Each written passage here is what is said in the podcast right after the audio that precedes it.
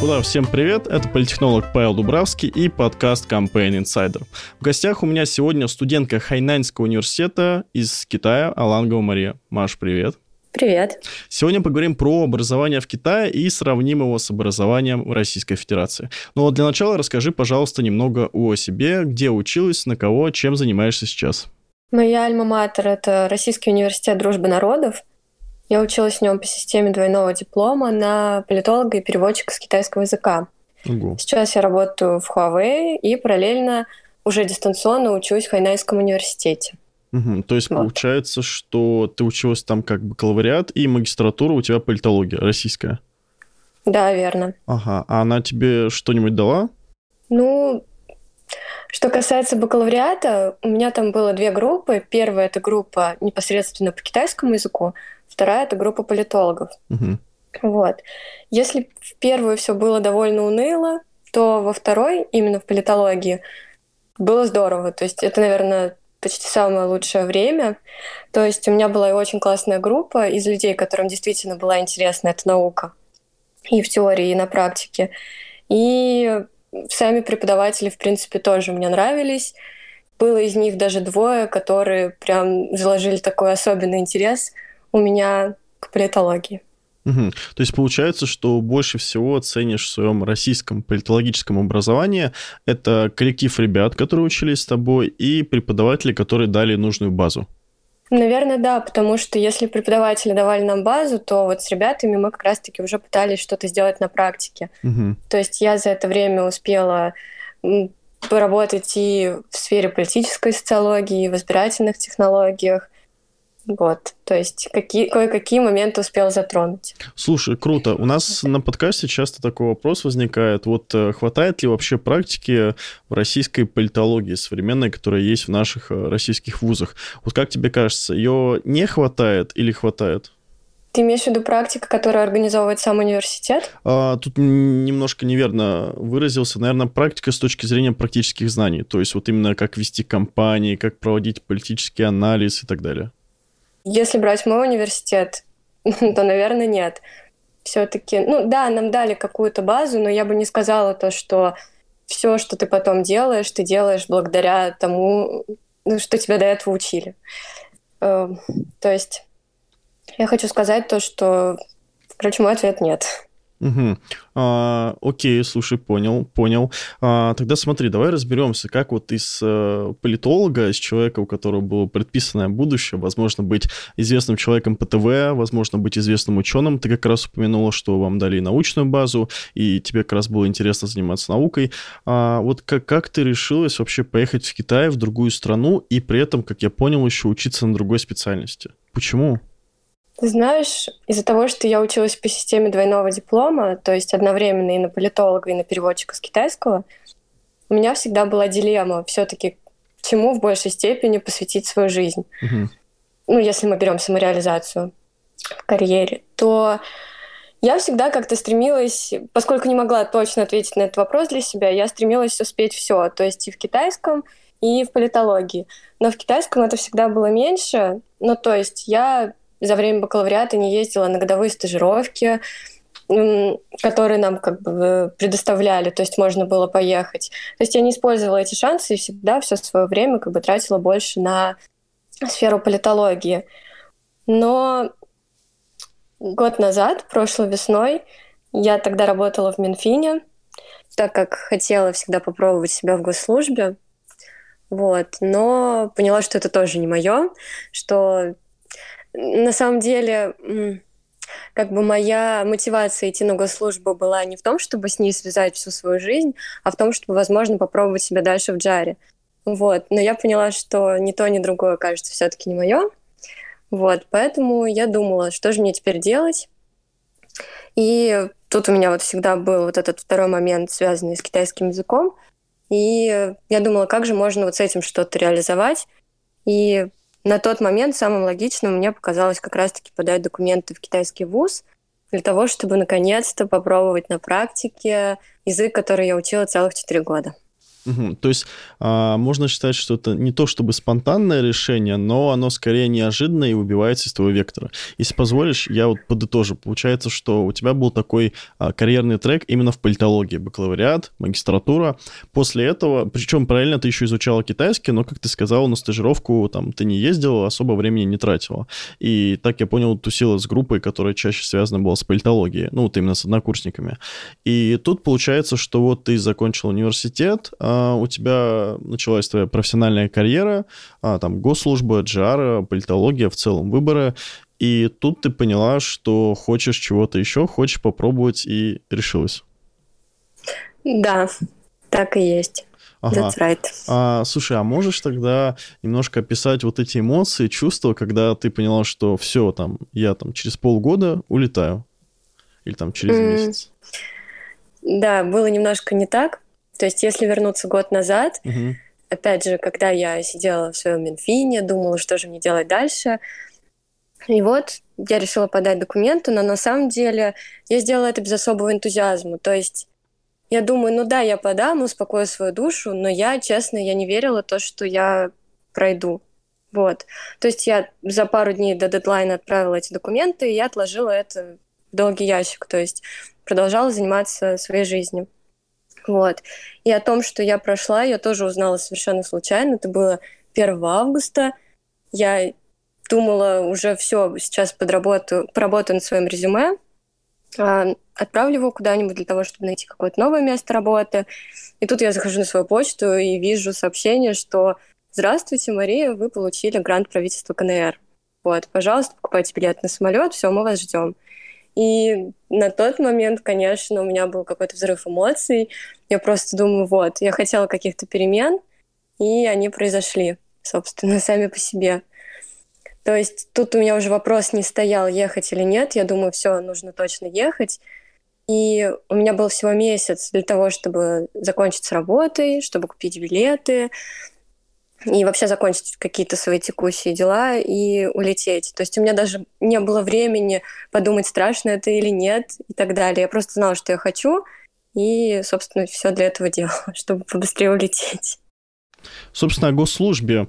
А, можешь немножко поделиться вот этим опытом? А, как я понял, он был скорее, наверное, такой позитивно-негативный, то есть что-то тебе понравилось, но в целом впечатление у тебя, наверное, такое скептическое. Вот можешь немножко больше рассказать про опыт работы на государство, будучи государственным чиновником? Да, но я могу сказать то, что когда я приняла решение пойти работать на госслужбу, я все-таки пошла в разрез со своими какими-то приоритетами. Вот. Но вместе с тем я понимала то, что я это делаю для будущего. То есть если я хочу в будущем работать в JAR, то сейчас мне было бы логично побыть на госслужбе, завести какие-то связи, знакомства и так далее.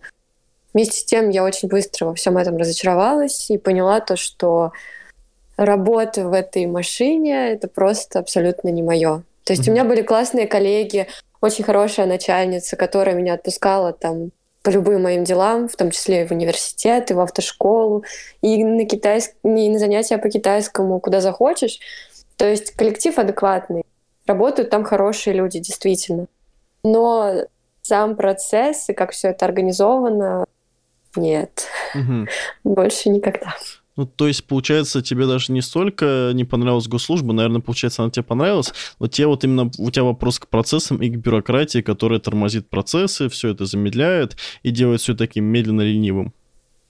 Да, это действительно так. То есть, конечно, у меня там не была какая-то супер крутая должность, чтобы я могла прям так целостно судить, но как такой обычный специалист, я могу сказать о том, что это абсолютно не имеет смысла.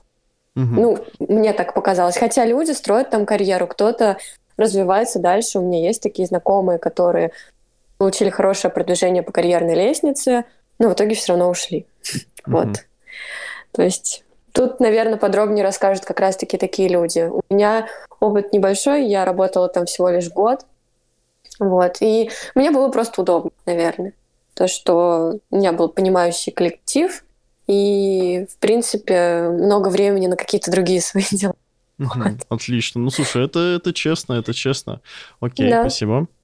Угу. А, ты, ты прилетаешь в Китай, вот уже все, ты там. Какие твои первые эмоции, впечатления? Ты знаешь, у меня был билет с пересадкой, то есть не прямой до Хайнаня, угу. а с пересадкой в Циндао. И я думала, что в этом нет ничего страшного, ну, пережду эту пересадку и полечу дальше. Но на деле все оказалось несколько иначе, потому что я прилетаю в Циндао, естественно, китайский на практике я еще знала довольно плохо, а в Китае, как известно, ну, в материковой его части не очень хорошо знают английский, то есть ты полагаешься там, не знаю, на что. Вот. И я перехожу в аэропорт. Так.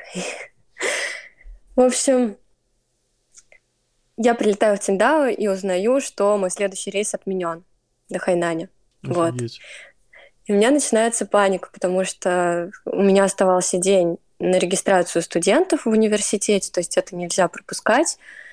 И я просто не знала, что делать, потому что билет отменен, рейс отменен, и не указано, как бы, когда он будет, и все такое. У меня никакой связи. Я понимаю то, что мне уже никто не поможет там из России, даже если я с кем-то спешусь. То есть мне нужно делать что-то самой здесь и сейчас. То есть я уже предоставлена сама себе. И я обратилась к какому-то первому попавшемуся китайцу, работнику аэропорта. А, он аэропорта. Он купил мне а, помог купить мне билеты до Хайнаня. И они были только на следующее утро, то есть мне нужно было где-то еще переждать ночь.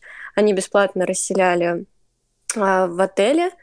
И вот в тот момент, когда я, собственно, заходила в двери э, отеля, mm я понимала, что все, я в какой-то другой стране, у меня начинается какая-то совершенно новая жизнь, и все уже будет не как прежде, и что самое главное, я здесь абсолютно одна. Ну, то есть все, на что я могу рассчитывать, это я сама. Вот. Слушай, то это есть... очень жесткий experience. Да, и это оказывается, что это было только начало, потому что на следующий день я улетела на Хайнань, и там я тоже оказалась снова без какой-либо связи, потому что я не знала, где-то можно подключить новую сим-карту и так далее. То есть у меня был Wi-Fi а, сначала, но когда я уже приехала к университету, там я была без связи, и вроде у меня была с собой памятка, то есть куда нужно идти, регистрироваться, где потом можно будет сделать себе сим-карту и все прочие моменты, которые нам вроде бы в инструкции описывались. Но на деле все оказалось не так. То есть я приехала на такси к университету и поняла то, что я вообще не знаю, куда нужно идти, что делать. Начинается тропический дождь, и я такая, о господи, что происходит, я хочу обратно домой. Это были мои первые эмоции. И причем я обращалась ко всем вокруг меня китайцам и спрашивала у них, как пройти куда-то. Мне никто ничем не помог, собственно. А, они вот. игнорировали или в смысле их советы оказались ну, не особо ценными? Да, они вроде как стремились помочь, но их советы оказались не ценными, потому что, во-первых, я их не понимала. Во-вторых, э, мне говорили, нужно идти туда, я шла туда, это было, опять же, ложно. То есть территория университета, весь, то есть кампус, все здания просто огромное, и там очень легко заблудиться. Вот. Но потом совершенно случайно я встретила китаянку, с которой я общаюсь по сей день. То есть это действительно такой мне уже очень близкий друг. Оказалось, что она изучает русский язык, и вот с того момента, как я ее встретила, она помогала мне буквально во всем. Ну, то есть для человека, который приехал в новую страну учиться, огромное количество разных бюрократических моментов. И она мне очень во многом помогла, потому что просто когда ты один и нигде толком не разговаривают на английском, а только на китайском, решать какие-то вопросы действительно очень сложно. Она была мне как ну, там, переводчиком таким mm-hmm. в самом начале. Вот, так что мне очень повезло.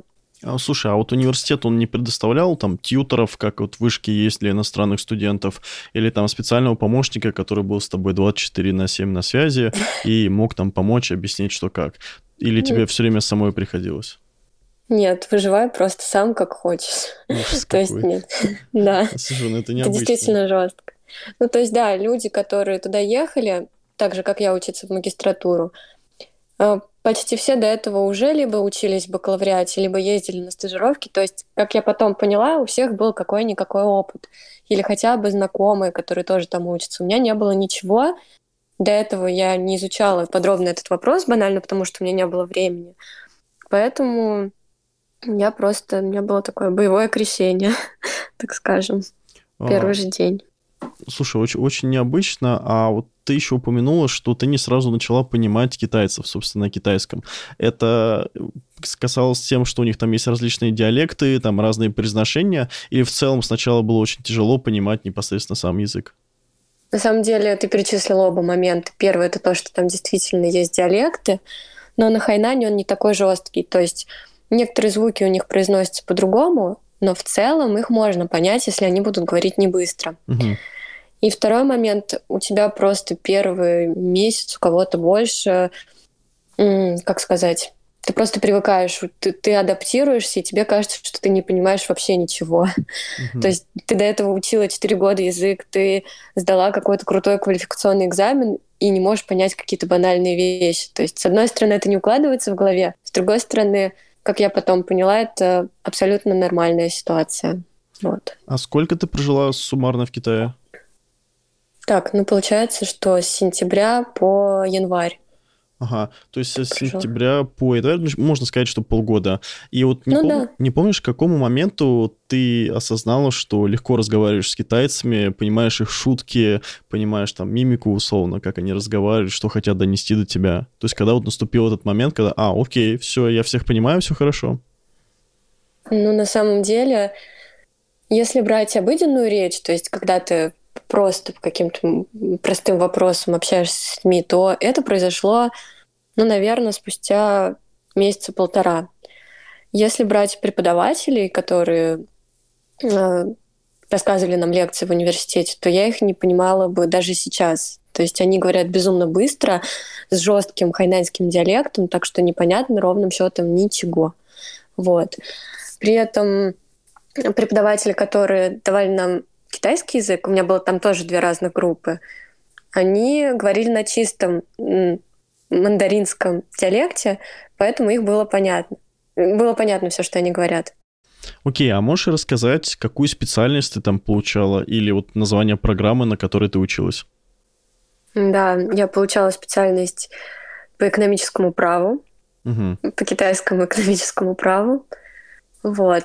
Это было немножко для меня неожиданно, что это будет именно китайское экономическое право. Я ожидала, что оно все-таки будет международное. Слушай, а как это так получилось? Это вот из-за того, что ты подала заявку и решила, что главное поступить и просто посмотреть, получится или нет? Или у тебя был выбор там определенных там мейджеров, и ты решил, а, возьму вот международное право, а оказалось, что это не международное право, а именно китайское экономическое право? Выбор был, когда я подавала документы в университет, но на самом деле небольшой. То есть я выбирала между политологией, которую я уже и так до этого учила, то есть мне не хотелось снова изучать ее. Вот, также можно было выбрать экономить торговлю, что мне тоже было никак не интересно, что-то связанное с агрокультурами uh-huh. и, собственно, экономическое право. И выбирая его, я была уверена, то, что это все, все-таки будет международное экономическое право, что там будут иностранцы, но все оказалось иначе, потому что в моей группе учились я и 40 китайцев. И ни одного иностранца? Просто ни одного. То есть это были 40 китайцев и я. Слушай, ну это прям сюжет какого-нибудь аниме, я не знаю, или там фи- фильма «Форсаж», по-моему, там как раз была одна часть, где американец учится, по-моему, тоже в Китае. Ну или, может, он в Японии учился. Да, здесь можно сказать, что я виновата сама, но в то же время, действительно, мой поинт изначально был в том, чтобы просто учить дальше и практиковать китайский язык. То есть я знала, что у нас отдельно будут еще пары по китайскому языку, и мой акцент всегда был сделан, сделан именно на это. Угу. То есть мне не интересна сама магистратура, наверное, то есть получение степени магистра экономического права в Китае. Мне интересна именно практика изучения этого языка. Поэтому мне как кажется, сложилось? Мне кажется, что это как хороший кейс в том плане, что ты едешь языком и получаешь еще более такую серьезную, сложную нагрузку, и она позволяет тебе разбираться в языке лучше, потому что ты изучаешь там отдельную терминологию, плюс ты постоянно находишься в классе, где, как ты сказал, там 40 китайцев еще. А, то есть, соответственно, там, не знаю, разные диалекты, разные акценты, разные изучания, разные произношения. То есть ты погружена максимально в атмосферу в самой стране, и внутри этой страны еще максимально китайский класс. То есть, мне кажется, да. это круче. А, да. Давай тогда про образование попробуем сравнить российское образование и китайское образование. У меня вот там несколько вопросов будет, но вот первый — это где лучше? Если сравнивать Россию и Китай, то конечно, лучше получать образование в России. То есть я знаю ребят, угу. которые поехали учиться сразу в бакалавриат в Китай, и это абсолютно бесполезное занятие, потому что, ну, невозможно сразу на вот этом языке изучать какую-то новую науку. Mm-hmm. Мне, по крайней мере, так кажется. То есть там ты тоже будешь просто учить и практиковать китайский. То есть если цель в этом, окей. Но если цель действительно в том, чтобы что-то вот детально и хорошо изучить, то, конечно, лучше делать это в России. Угу. А если, например, человек хочет прямо вот жить в Китае, у него выбор после 11 класса, и, предположим, два года он занимался с репетитором, причем э, носителем этого языка, и там ходил на какие-то курсы и сдал, соответственно, международный экзамен. Вот он хочет после 11 класса поехать э, в Китай. А ты бы скорее отговаривал такого человека и сказал, что лучше закончить бакалавриат в России, или лучше сразу прилетать в Китай и там социализироваться? А, тут важный момент, он бы хотел продолжать там дальше да, жить да, да, и остаться. Да. Ну тогда, конечно, да, нужно ехать. То есть сразу же, как только у тебя появляется такая возможность. Другой момент, если у тебя несколько иные цели, то есть поучиться там, получить практику, вернуться сюда, и уже там работать здесь, там, приезжать туда на командиров... в командировку и так далее. Угу. Вот. А, давай тогда сравнивать российское образование и китайское.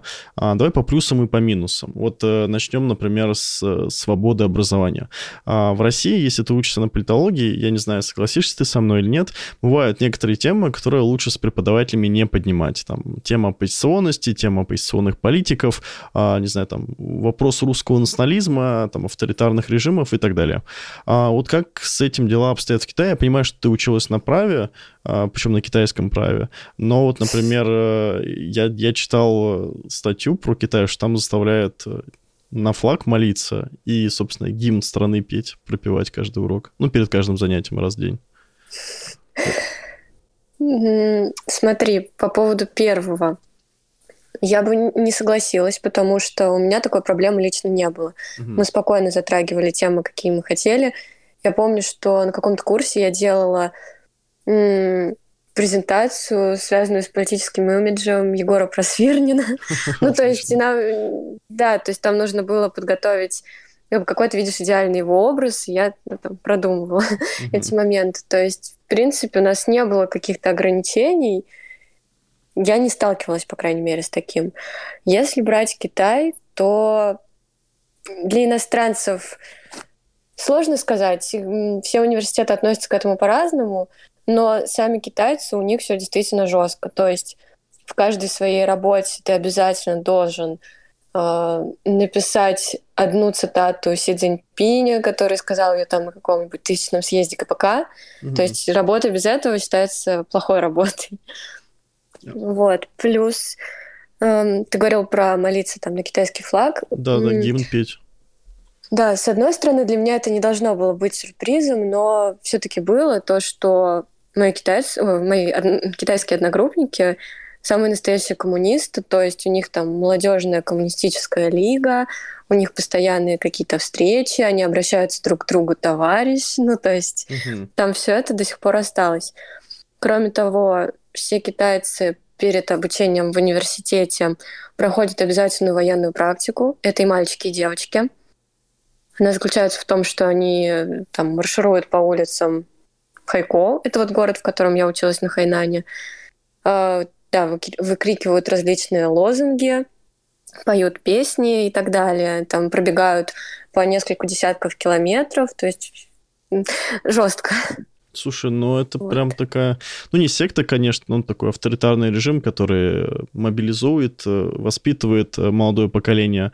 Но получается, что вот реально все эти ритуалы, они действительно присутствуют действительно присутствует. И еще отдельно хотела сказать, что э, я не знаю, как в остальных университетах, но в моем китайцы прям жестко учились даже в магистратуре. То есть у нас закончились пары, мы идем по своим делам, кто-то отдыхать, кто-то там в зал, еще куда-то.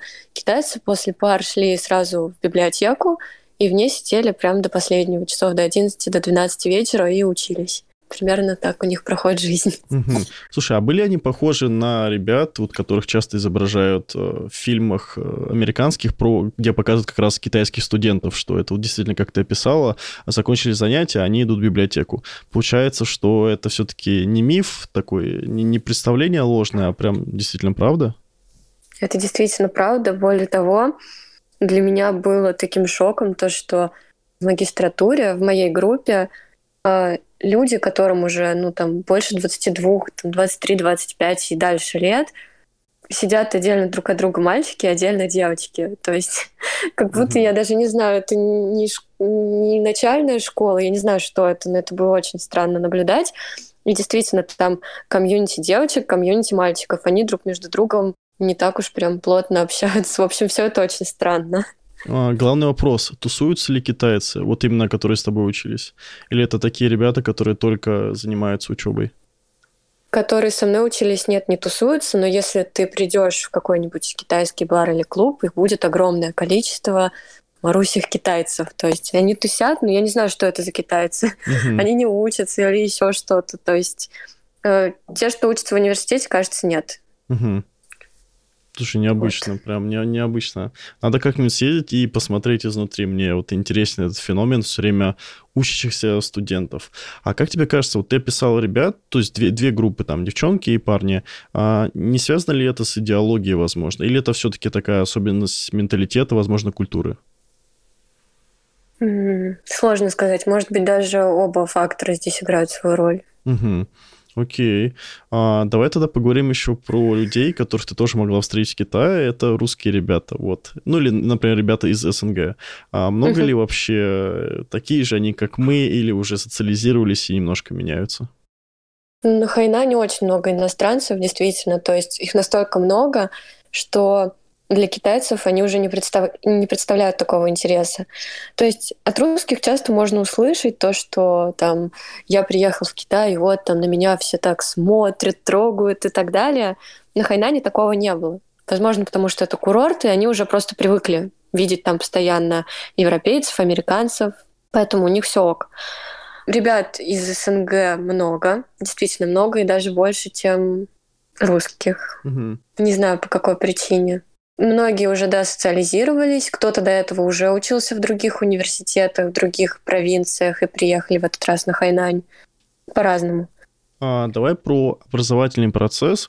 А, вот я знаю ребята, которые у меня учатся в Штатах и в Канаде, они все время жалуются, что безумно дорогие учебники, которые приходится покупать самим. Либо же они берут в аренду какие-нибудь бэушные, либо они берут прошлогоднюю версию, хотя им там, не знаю, по хирургии 2019 год нужен, они берут учебники 2017 года, где там вот все эти тесты, методички и так далее. Вот как дела с учебниками обстоят в Китае? Ты упомянул библиотеку, а, все ходят туда или можно свободно купить учебники, и если да, то сколько они стоят?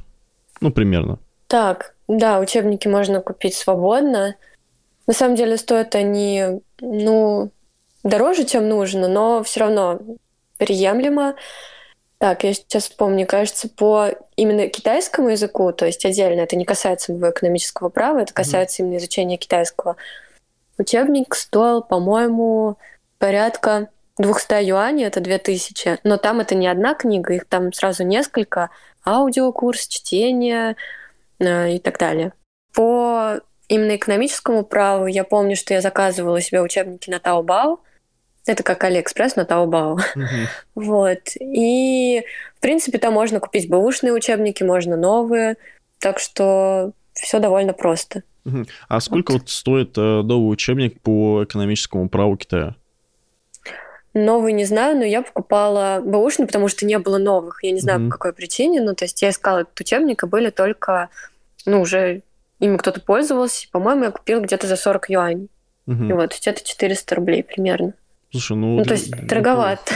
Не знаю. Для бэушного. Ну, для бэушного, возможно, да, зависит от качества, но вот новые учебники по праву, там, от издательства «Проспект», «Проспект», «Просвещение», они, по-моему, стоят там иногда по тысячу, иногда полторы тысячи. Там какое-нибудь муниципальное право точно 700 рублей стоит. А, кстати, еще один момент. Я знаю то, что у нас университет предоставлял возможность а, составить список учебников, которые ты хочешь на год. И тебе бесплатно их предоставляли в электронном виде. Вот. Это прикольно. Была такая система. Кстати, про электронный доступ хотел узнать. Вот э, есть ли у вас доступ к международным эконометрическим различным и научным базам, там какой-нибудь Scopus, Science Direct и так далее, или у вас только локальная библиотека была? Только локальная, кажется. Угу. То есть а международно я ничего не знала, по крайней мере. Угу. А можешь еще описать, вот как у вас процесс вообще там научных работ, контрольных проходил? Как в России ты по ГОСТу там пишешь э, эссе, сдаешь его, либо свободный наоборот, и, соответственно, дипломную работу тоже пишешь по ГОСТу, там 15 ссылок обязательно такого формата, или у вас угу. там основ... ну, достаточно просто к этому относится в формате эссе, но обязательно ты должна там э, главу исполнительного комитета партии упомянуть? На самом деле все довольно жестко, особенно по оформлению, то есть на это очень обращают внимание. Mm-hmm. И то, что ты иностранец, не является простительным. То есть я несколько раз там бывало, бывало что переделывала какие-то работы банальные из-за оформления. Содержательная часть у тебя в порядке, ты что-то не так оформил, делай заново. Вот, поэтому на это очень внимательно смотрят у нас был предмет уже прям... То есть, казалось бы, в Китае магистратура длится три года, угу. но у нас уже в первые полгода была пара о том, как делать и оформлять, собственно, свою диссертацию. Ого, и нам уже нужно было определиться с темой, с научником. То есть я все это уже сделала. А какая у тебя тема? Я взяла тему, связанную что-то здесь, кажется, с имущественным правом. Ужас вот. какой. Да, у меня уже есть научный руководитель, у нас была с ним встреча. Кстати, это тоже забавный момент. Если в России у тебя есть научный руководитель, то с ним вы, как правило, либо связываетесь по почте, ну и бывает, что там в жизни пару раз вы там обсуждаете какие-то моменты. Угу. В Китае это не так. Там есть целая традиция. Опять же, так было в моем университете. Я не знаю, как в остальных, но э, ты выбираешь себе научного руководителя из двух. То есть ты подаешь заявление сразу на два, какой-то один из них тебя выбирает, и, собственно, у него есть несколько таких же студентов, как ты, и он вам в первый раз устраивает встречу в каком-нибудь китайском ресторане. Вы приходите туда и просто пьете свой, своим научником. То есть он заказывает кучу еды, и просто все садятся за этот круглый китайский стол и просто общаются. То есть студенты и преподаватели. Так было не только у меня, то есть это какая-то классическая история, видимо. Это, мне кажется, это очень хорошая традиция. А ты можешь такое в России представить? Абсолютно нет. То есть, может быть, в некоторых университетах еще осталась традиция собираться с преподавателями уже после сдачи госэкзаменов. Где-то против этого кто-то очень жестко там выступает. Но сейчас все сложнее и сложнее представить такое в России. Ну, а уж с научниками тем более. Это невозможно даже представить. Ну, согласен. Мне кажется, что научников вообще во многих университетах сложно поймать и лично встретиться. А тут, когда он еще собирает группу ребят, это прям... Это необычно. Слушай, хорошая ну, традиция. Да. Очень хорошая. Да. А, у меня еще такой вопрос про твой кампус. То есть вот где ты жила? У тебя была общага или, не знаю, там отель вам давали?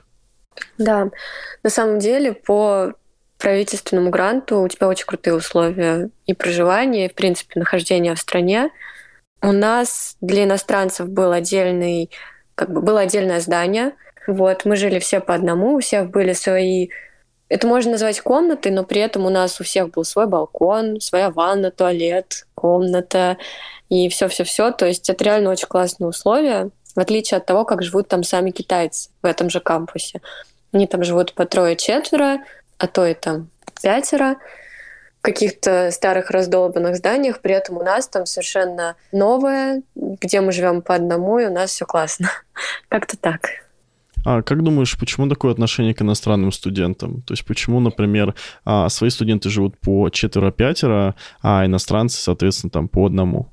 На самом деле, мне кажется, что это политика самого Китая. То есть именно таким образом, может быть, они привлекают к себе угу как бы как можно большее количество студентов для обучения. С другой стороны, это действительно очень некрасиво по отношению к китайцам, потому что они видят, что мы живем лучше. Более того, у нас была такая политика, что ни в коем случае нельзя приглашать к себе китайцев, чтобы они не видели, как хорошо ты живешь. Для меня это было шоком каким-то. Угу. А как вот. тебе кажется, вообще Китай много делает для того, чтобы студенты из других стран приезжали к ним учиться? На самом деле, да. Единственное, что мне непонятно, они делают акцент не совсем на европейцах и американцах. То есть они привлекают к себе как интересные им страны. Это Пакистан, а, ну, в первую очередь, наверное, Пакистан. В Китае, э, в Китае реально очень-очень много пакистанцев. Угу. Огромное количество. Угу. А как думаешь, почему именно пакистанцев? Я не знаю. Более того, это не просто пакистанцы, наши ровесники, это старые пакистанцы. Я не знаю, зачем они все едут учиться в бакалавриат и магистратуру в свои там 45 лет. Для меня это что-то просто ну, Непонятно. Мое предположение, может, там какой-нибудь союзный договор есть между двумя государствами, и поэтому они там пользуются этим. А, как знаешь, я знаю, что китайская коммунистическая партия, она оплачивает пенсионерам возможность поехать в Россию и посмотреть на Сергиев Посад, на Сергиево-Троицкую лавру. Вот у них есть такая возможность, такой туризм, и они очень часто пользуются. Поэтому, собственно, и почему китайцев так много там где-нибудь в Подольске, условно, ну, они там проезжают uh-huh. иногда, или в Сергиевом Посаде, вот там прям очень много. Вот, поэтому, может, это одна из таких программ. А, слушай, ну, может. вообще, мне кажется, что Китай в этом плане поступает классно, то есть он привлекает молодых студентов и по вот определенным грантам. А можешь э, рассказать подробнее вот для людей, которые послушают этот подкаст, если они хотят вот в Китае учиться бесплатно за счет э, правительства гранта? Что, что им нужно делать, то есть какой экзамен сдавать, а, там, как готовиться и сколько времени у них на это уйдет, на подготовку? Ну, для того, чтобы поступить в бакалавриат какого-нибудь китайского университета, тебе будет достаточно HSK 4. Это как раз-таки квалификационный экзамен. Если же ты хочешь в магистратуру, аспирантуру, то ты должен сдать HSK 5 или 6. 6 — это самый крутой. Угу. Его сдают, я не знаю, сверхлюди, либо его покупают. Я не знаю, как его можно сдать. Я сдала пятый. Ого. То есть с ним я могла спокойно подать на магистратуру в любой китайский вуз. Кроме того, тебе нужно иметь хорошую успеваемость академическую, рекомендательные письма от преподавателей, ну и хорошее, наверное, мотивационное свое письмо. Если честно, я готовила все эти документы. То есть, да, у меня был HSK 5, который я сдала каким-то фантастическим образом. Вот, то есть я его не покупала, я сдавала сама, в отличие от многих ребят, которые действительно имеют особенность покупать. вот. А, и... И я собирала все документы в очень короткие сроки, то есть там за пару дней до дедлайна я просто там написала паре преподов из университета, чтобы они мне сделали рекомендательные, сама написала какое-то мотивационное письмо. То есть то ли мне повезло, то ли действительно как-то это все хорошо подготовила, я до сих пор не знаю, но в свой университет в этом году, в мой уни университет в этом году э, вот этот правительственный грант получили только двое ребят из России. Это я и еще один мальчик тоже из Руден, с которым я познакомилась уже на Хайнане. То есть получить его не так-то просто. Может быть, как-то сыграло свою роль еще то, что на тот момент я работала в Министерстве финансов. Я это тоже указала э, в своем мотивационном письме. Может, как-то это на них повлияло. Я не знаю, честно. Вот. Но Насколько я знаю, если ты хочешь подать, э, попасть в китайский университет, и у тебя есть данные HSK уже, то это не так уж сложно. То есть сложнее, наверное, сдать сам вот этот вот экзамен. Угу. И к нему действительно люди, некоторые готовятся, ну, приличное количество времени. Я не готовилась. Ого. А, то есть, получается, так сходу сдала? Да, то есть нам предложили пойти сдать этот экзамен, на четвертом курсе. Я не хотела, естественно, этого делать, потому что мне казалось, что я вообще не знаю китайский.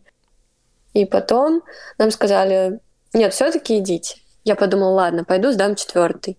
И преподавательница уговорила меня сдать не четвертый, а пятый. Просто. Я говорю, да я не сдам. Она такая, да нет, сдашь. Я такая, ну ладно.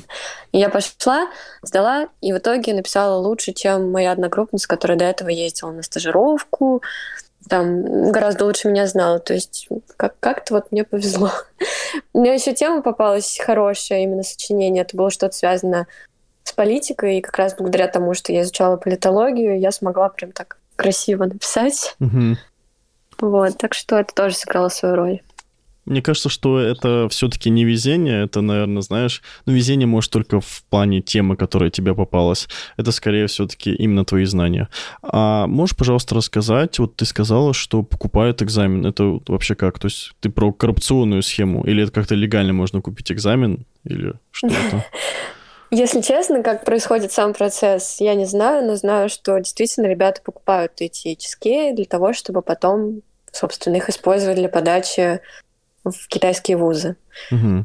Вот. Либо же как-то договариваются уже непосредственно во время сдачи. Я не знаю, как это все происходит, но наслышана угу. о том, что есть такая система. А экзамен сдается в профильных каких-то посольствах, э, в специальных там, на специальных мероприятиях mm или как? Экзамен сдается в, по крайней мере, я сдавала в институте Конфуция при МГЛУ. mm То есть у нас есть два университета, института Конфуция в Москве, при МГЛУ и при РГГУ. Вот. Я сдавала при МГЛУ. Угу. То есть принимающие ну, люди были, извини, что перебил, а, были русскоязычными? Нет, это были китайцы. А, и, как угу. сказать, это письменный экзамен. Угу. Важный момент. Вот. Но я скажу точно, что все было очень жестко. Я не доставала телефон, и никто вокруг меня тоже этого не делал. И, в принципе, прям ходили и проверяли, кто списывает, выгоняли. То есть именно на самом экзамене, я думаю, то, что сложно, проблематично как-то его списать. А вот как именно его покупают, я не знаю. Возможно, это как с покупкой диплома. Я не знаю, угу, честно. Угу, не отвечу, наверное, на этот вопрос. А, тут сказал, что ходили и проверяли, есть ли телефон или нет. А, примерно как на ЕГЭ проверяют, то есть также школьные преподаватели и смотрят, есть ли что-то. Ну, или как на тех же универси... универсиадах да, при да. МГУ какой-нибудь. Я вот имела такой опыт. А, тут тоже есть опыт универсиад, олимпиад. А, там вообще жестко. Вот у меня в свое время был парень, который посмотрел на то ли Google часы у него были, то ли Android какие-то часы. Он просто посмотрел время, его выгнали за это. Было необычно. Ну, у меня была похожая история, да. Ну вот, да, думаю, у, у каждого на потоке были такие ребята. Давай тогда еще немножко сравним. А, вот в целом, ты отучилась 6 лет в России на политолога. И, получается, да. полгода сейчас отучилась на специалиста по китайскому экономическому праву. Вот где, где, где тебе объективно было интереснее? Вот именно почему под интереснее, давай сразу объединим два фактора. Первое — это именно получать образование, то есть преподаватели, качество образования. И второе — это именно коллектив окружения. В обоих случаях это Россия. Угу. Слушай, круто, круто. А почему? Ну, во-первых, потому что я люблю Россию русских, и мне здесь комфортнее находиться. Uh-huh. То есть, с одной стороны, некоторые люди, выбирая там язык для изучения, руководствуются ну, с китайским, например, там, любовью к азиатской культуре. У меня нет любви к азиатской культуре, поэтому мне комфортнее находиться в России, где все мое окружение.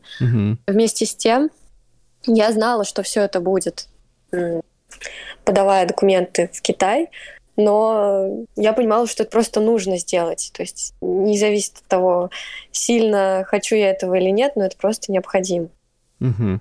А, да. Потому что без практики невозможно знать этот язык. То есть люди, которые говорят, что там, я знаю китайский язык, и при этом ни разу не были в Китае, там, не жили, не учились, то вряд ли они его действительно знают, если mm. честно.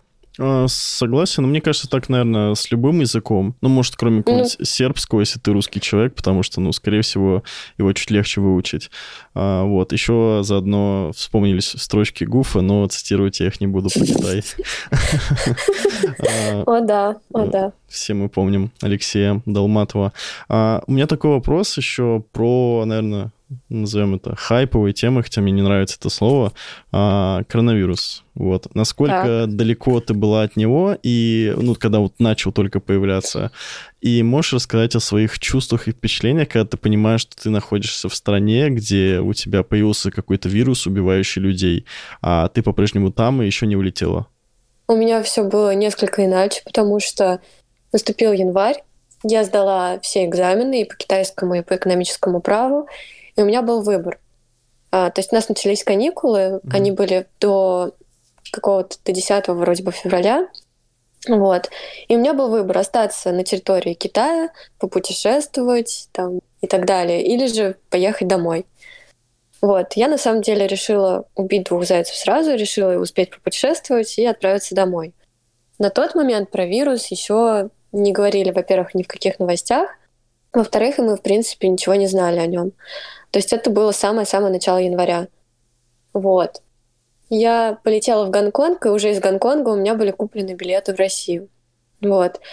И когда я уже была в Гонконге, кажется, это было 10... Нет, это было 7-10 января, вот. Кое-где, кое в каких чатах люди периодически писали коронавирус, коронавирус, Ухань, особенно постоянно фигурировал.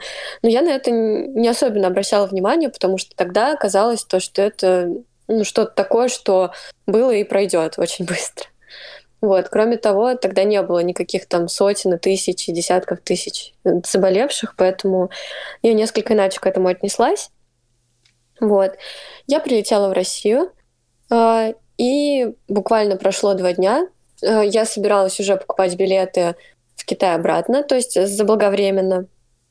И тут просто по новостям круглосуточно стали крутить про этот коронавирус, то есть все, кому не лень, стали уже об этом писать какие-то жуткие, совершенно страшные новости. Тут я поняла то, что, кажется, мое пребывание в России затянется, и неизвестно, когда я вернусь. Вот. Поэтому я за всем наблюдала уже, как и мы все здесь, то есть издалека. А, скажи честно, когда ты говорил людям, что месяц назад была еще в Китае, как они реагировали на это? Не, ну на самом деле адекватно реагировали, но я любила так сказать, что типа, я только из Китая вернулась, привет. Но при этом это было не так, потому что я приехала из Китая, и я действительно была на самоизоляции, сама этого не понимаю. То есть я две, первые две недели я просто была дома и никуда не выходила, ну, потому что тоже у меня была, как сказать, а, я привыкала, адаптировалась заново ко всему. У меня много друзей-мигрантов и еще больше друзей, которые из школы уехали в другие страны. Вот главный вопрос, который меня беспокоит, как они социализировались. То есть я всегда пытаюсь расспросить, а как там произошел первый контакт, как они влились в свой первый там школьный или университетский коллектив, как познакомились с первым соседом. Вот можешь поделиться своим опытом и рассказать вообще, как ты социализировалась в Китае? Откровенно скажу, было очень тяжело, особенно в самом начале – то есть, да, в первый же день я встретила китаянку с русским именем. Все китайцы придумывают себе русские имена. Вика. Вот. И, собственно, больше китайских друзей у меня не прибавилось. Вот. С одногруппниками первые полтора месяца мы вообще никак не контактировали. То есть, может быть, они думали, что я какой-нибудь засланный спецагент или еще что-то, но они меня прям жестко избегали. Вот, только под конец как-то они мной прониклись, стали мне уже писать, куда-нибудь приглашать вне занятий, но вначале было реально очень тяжело. Вот, и я, естественно, из-за всего этого переживала и думала, что что-то не так со мной. Но параллельно с этим у меня уже появились другие друзья-иностранцы, с которыми мы были как раз-таки в одинаковом положении. За счет этого было чуточку легче. То есть ты понимаешь, что ты не один такой. Все вещи, которые тебя беспокоят и которые ты переживаешь, их кто-то уже либо пережил и тебе дает советы, либо переживает с тобой одновременно сейчас. То есть за счет того, что ты там не единственная в такой обстановке, как-то немножко легче. Вот. Угу. А почему все китайцы называют себя русскими именами? Не знаю. На самом деле, кажется, так не только с китайцами. Обучаясь в РУДН, я помню, как у нас был какой-то человек с кафедры, не забыла, из какой он был страны, но с очень сложным именем Рахами да, и у него было русское имя Миша. Ну, то есть, mm-hmm. я не знаю, как-то вот так происходит. Вот как эту китаянку зовут, я до сих пор не могу запомнить, потому что у нее какое-то сложное имя, я уже просто привыкла к Вике, поэтому Вика, и она сама быть Вика. Mm-hmm. Вот. А как китайцы тебя называли? А, меня называли Малия. Малия? Они, у них нет буквы «Р», mm-hmm. то есть у них вместо «Р» «Л», mm-hmm. соответственно, я была Малия. А, Но Мария. некоторые китайцы, да, некоторые китайцы говорили Мария. вот. А, необычно. А можешь тогда еще немножко рассказать о том месте, где ты была? Все-таки ты училась не в Пекине, у тебя не было там смога. А, я так понимаю, у тебя такая островная часть, э, более туристическая. Вот можешь рассказать вообще, какой эффект это оказывало вот на всю эту социализацию и вообще на твой досуг? На самом деле это играло в плюс, потому что на Хайнане просто невероятно крутой крутая погода, невероятно крутой климат, там всегда тепло, и там высокая влажность, но за счет этой высокой влажности ты чувствуешь себя просто прекрасно.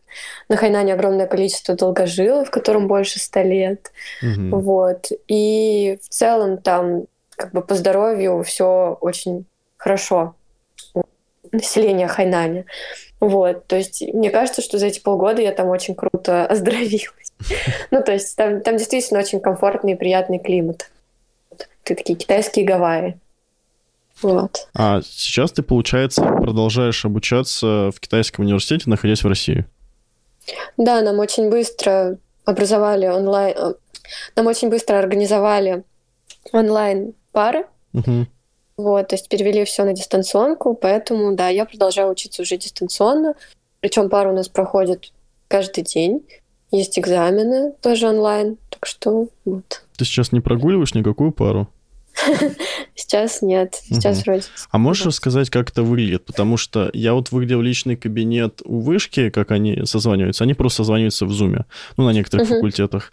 А, например, у МПГУ я видел, что у них отдельный свой кабинет, отдельный свой сайт, там личный кабинет еще внутри него есть.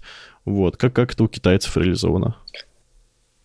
Так, ну если брать пары по китайскому языку, э, то там у нас отдельный сайт, отдельная платформа. Угу вот. И там не обязательно, на самом деле, участвовать онлайн в парах, то есть есть записи всех занятий, ты можешь их посмотреть в течение 24 часов. То есть ты регистрируешься, смотришь спокойно, когда тебе удобно.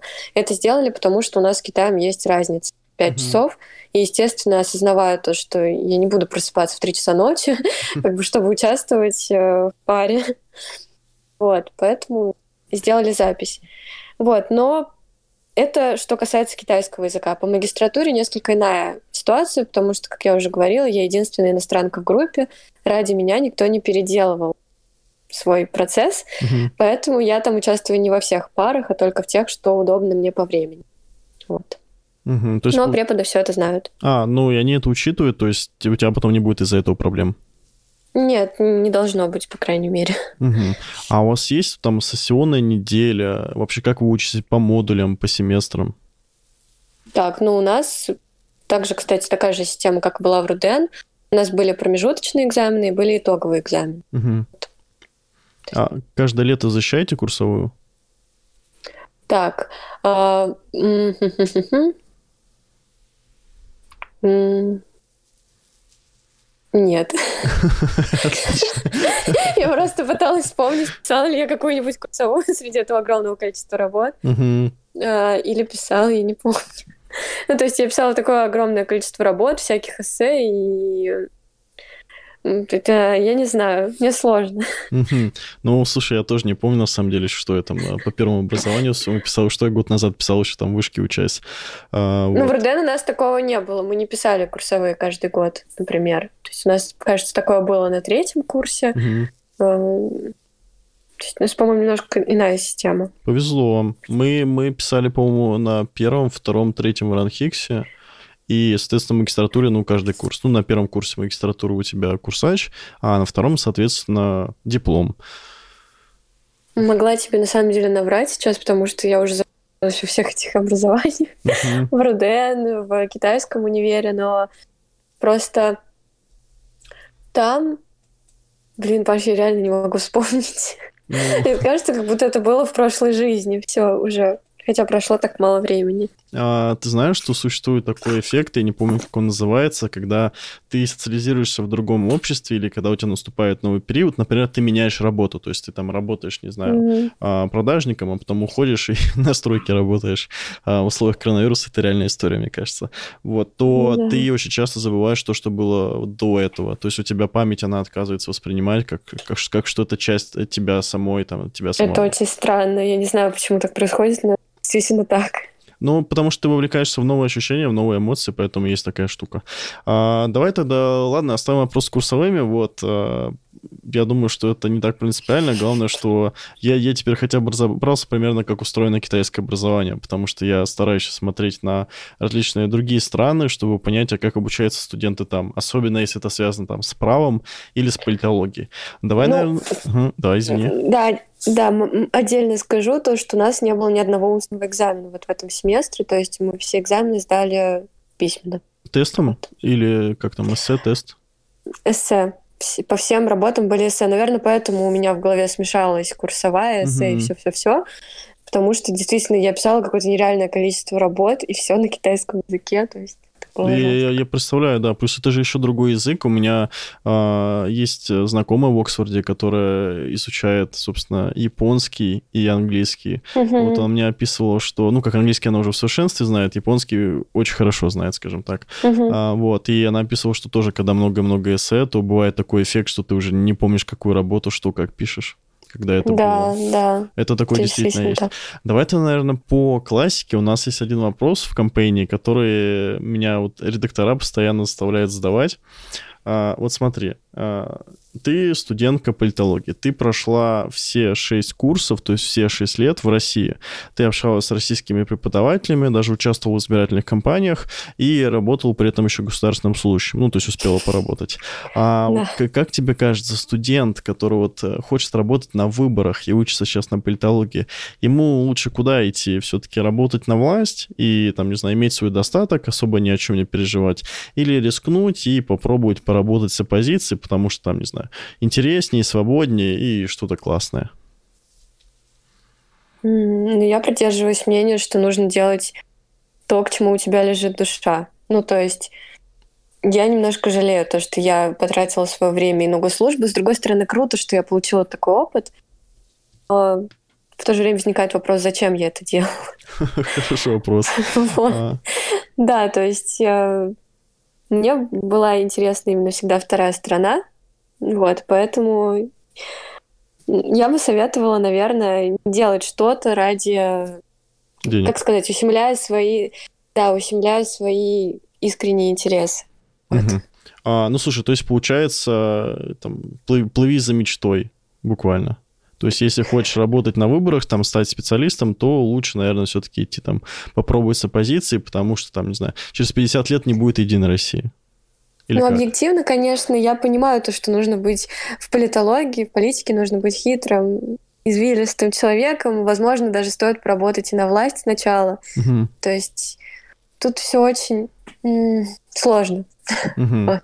А, согласен, согласен, все сложно, но я надеюсь, что каждый, кто это услышит, примет решение для себя сам и не будет гнаться там за деньгами, а будет гнаться за чем-то интересным и, возможно, чем-то великим.